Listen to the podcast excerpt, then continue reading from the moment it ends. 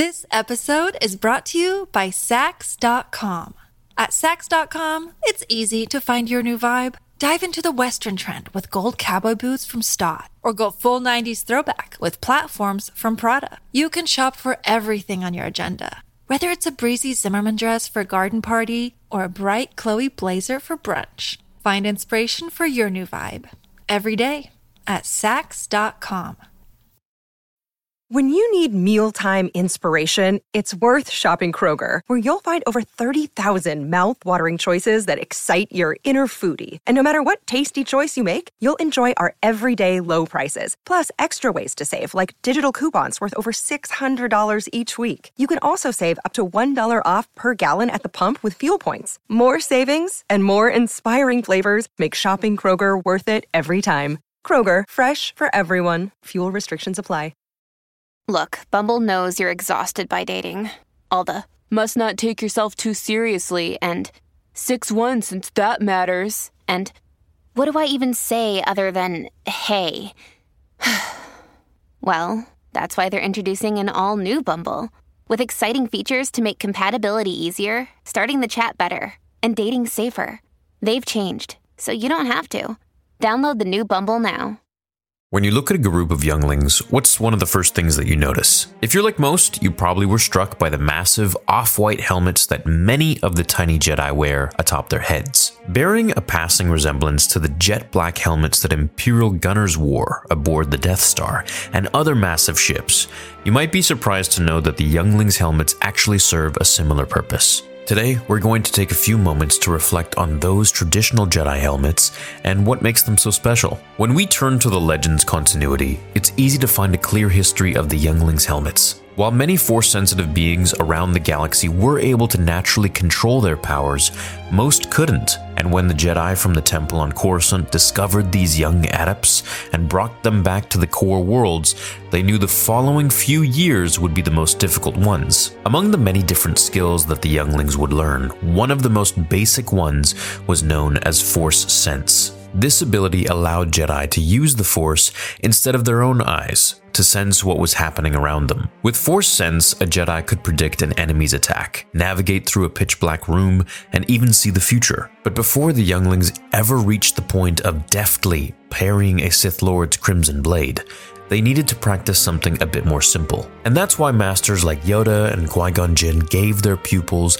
the WJ 880 Binding Helmet. While wearing these helmets, younglings could cover their eyes and perhaps deafen their other senses, so that they could focus on what the Force was telling them. The history of the helmets only differs slightly when we look at the new canon, but they seem to have been a staple of the Jedi Order since at least the dawn of the High Republic era, in the years following the fall of the Sith at Ruusan. In the era before the start of the Clone Wars, Grand Master Yoda could often be seen using the WJ-880 helmets while instructing a group of 4 to 8 year old younglings on the basics of Shi-Cho, or Form 1, lightsaber combat. This small class was known as Bear Clan, and it was one of Yoda's most promising groups of initiates in a while. Unfortunately, just like the other members of the Order, this group was likely wiped out by Anakin Skywalker, the night of Order 66, led by his attack on the Jedi Temple with the 501st, just after the defeat of Master Windu. On that very day in 19 BBY, connecting to the new Kenobi canon, Reva was actually studying Jedi martial arts with her instructor,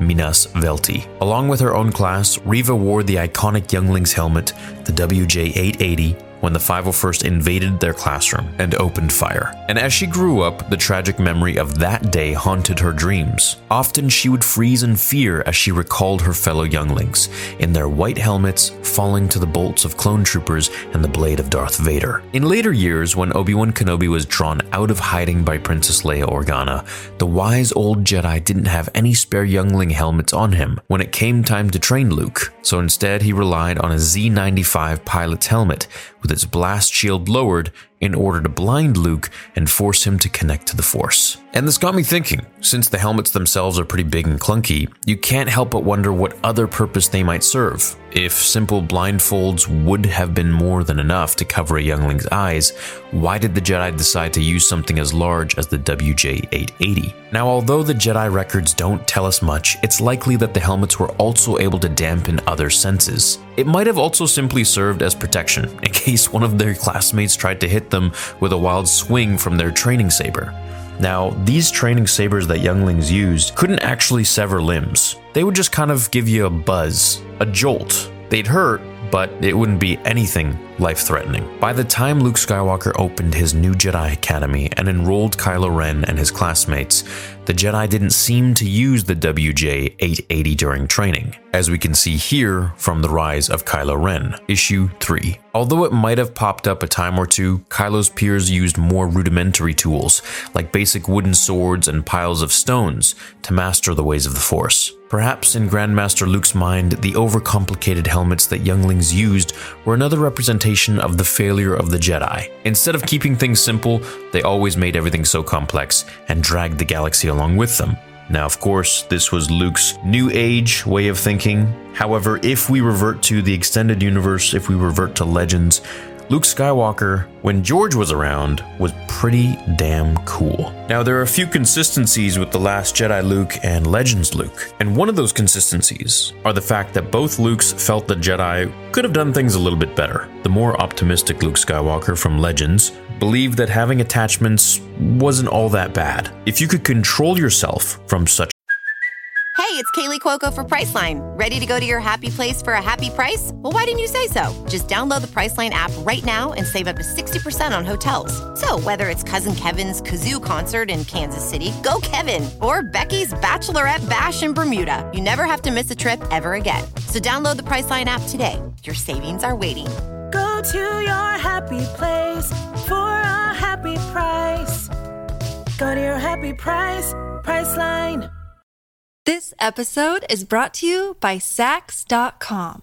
At Saks.com, it's easy to find your new vibe. Dive into the Western trend with gold cowboy boots from Staud, or go full 90s throwback with platforms from Prada. You can shop for everything on your agenda, whether it's a breezy Zimmermann dress for a garden party or a bright Chloe blazer for brunch. Find inspiration for your new vibe every day at Saks.com attachments, then that really made you a Jedi. Because what kind of a test would it be if you had these temptations and abstained from it versus never having them at all, because you can't handle the temptation itself? And I always liked that thinking of Luke Skywalker from Legends. I think it would have been cool if Luke used the same helmets that they used during the times of the Republic. Or at least maybe just regular helmets used for piloting, much like the one Obi Wan gave to Luke. But as life goes, Luke had his own methods and his own ways to implement the Force and train his students. I often wonder if while Luke was training his students, if any of the Force ghosts from the past would appear to him and maybe train these students with him as well. I think that would be pretty fun to see. If maybe his students were receptive to Force ghosts, and maybe Luke could be training them in lightsaber combat while perhaps Anakin was training them in the Force or training them in premonitions or how to see into the future a little easier. And maybe in another room or another class, Obi Wan was teaching them something else, and Qui Gon something else, and Yoda perhaps how to levitate things. Anyways, I guess only time will tell if they want to dive into that aspect of Star Wars where Luke is training his students and we get to see the Force Ghosts even coming in there and helping them as well. And that way we would get a kind of smorgasbord of the different ways that these masters would train and how they would teach. It's one thing to be a great practitioner of the Force, but it's also another thing to be able to actually teach people. Anyways, let me know what you guys think in the comments below. Hope you have a great day, and thanks for watching today's video. Leave a like if you enjoyed it. Until the next one, remember, the Force will be with you. Always.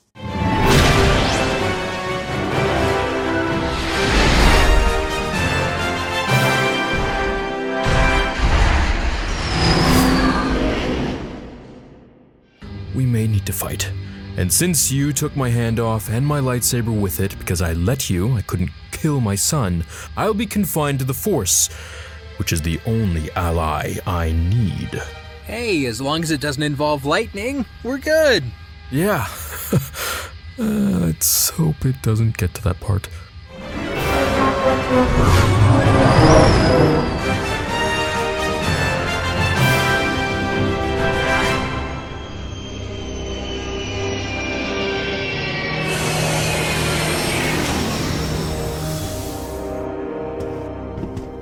Luke, when I say go, we go. Do not hesitate, or the consequences could be dire. Remember, the fate of you and your sister depends on this very moment. We have to stop him. Roger, Roger. Don't say that. What? Bad memories. Just say okay. Okay. Go! Hey, stop! Yeah, stop. Who are you? I'm on important Jedi business. Yeah, yeah, listen here, Hotshot. You can't go in there. Try and stop me. okay, Baldy. Have it your way.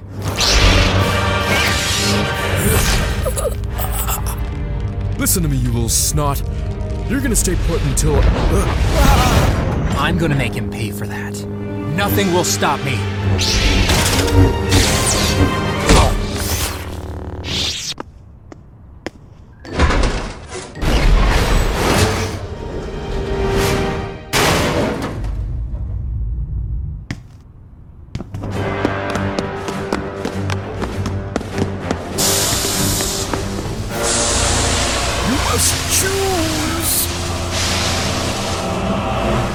Must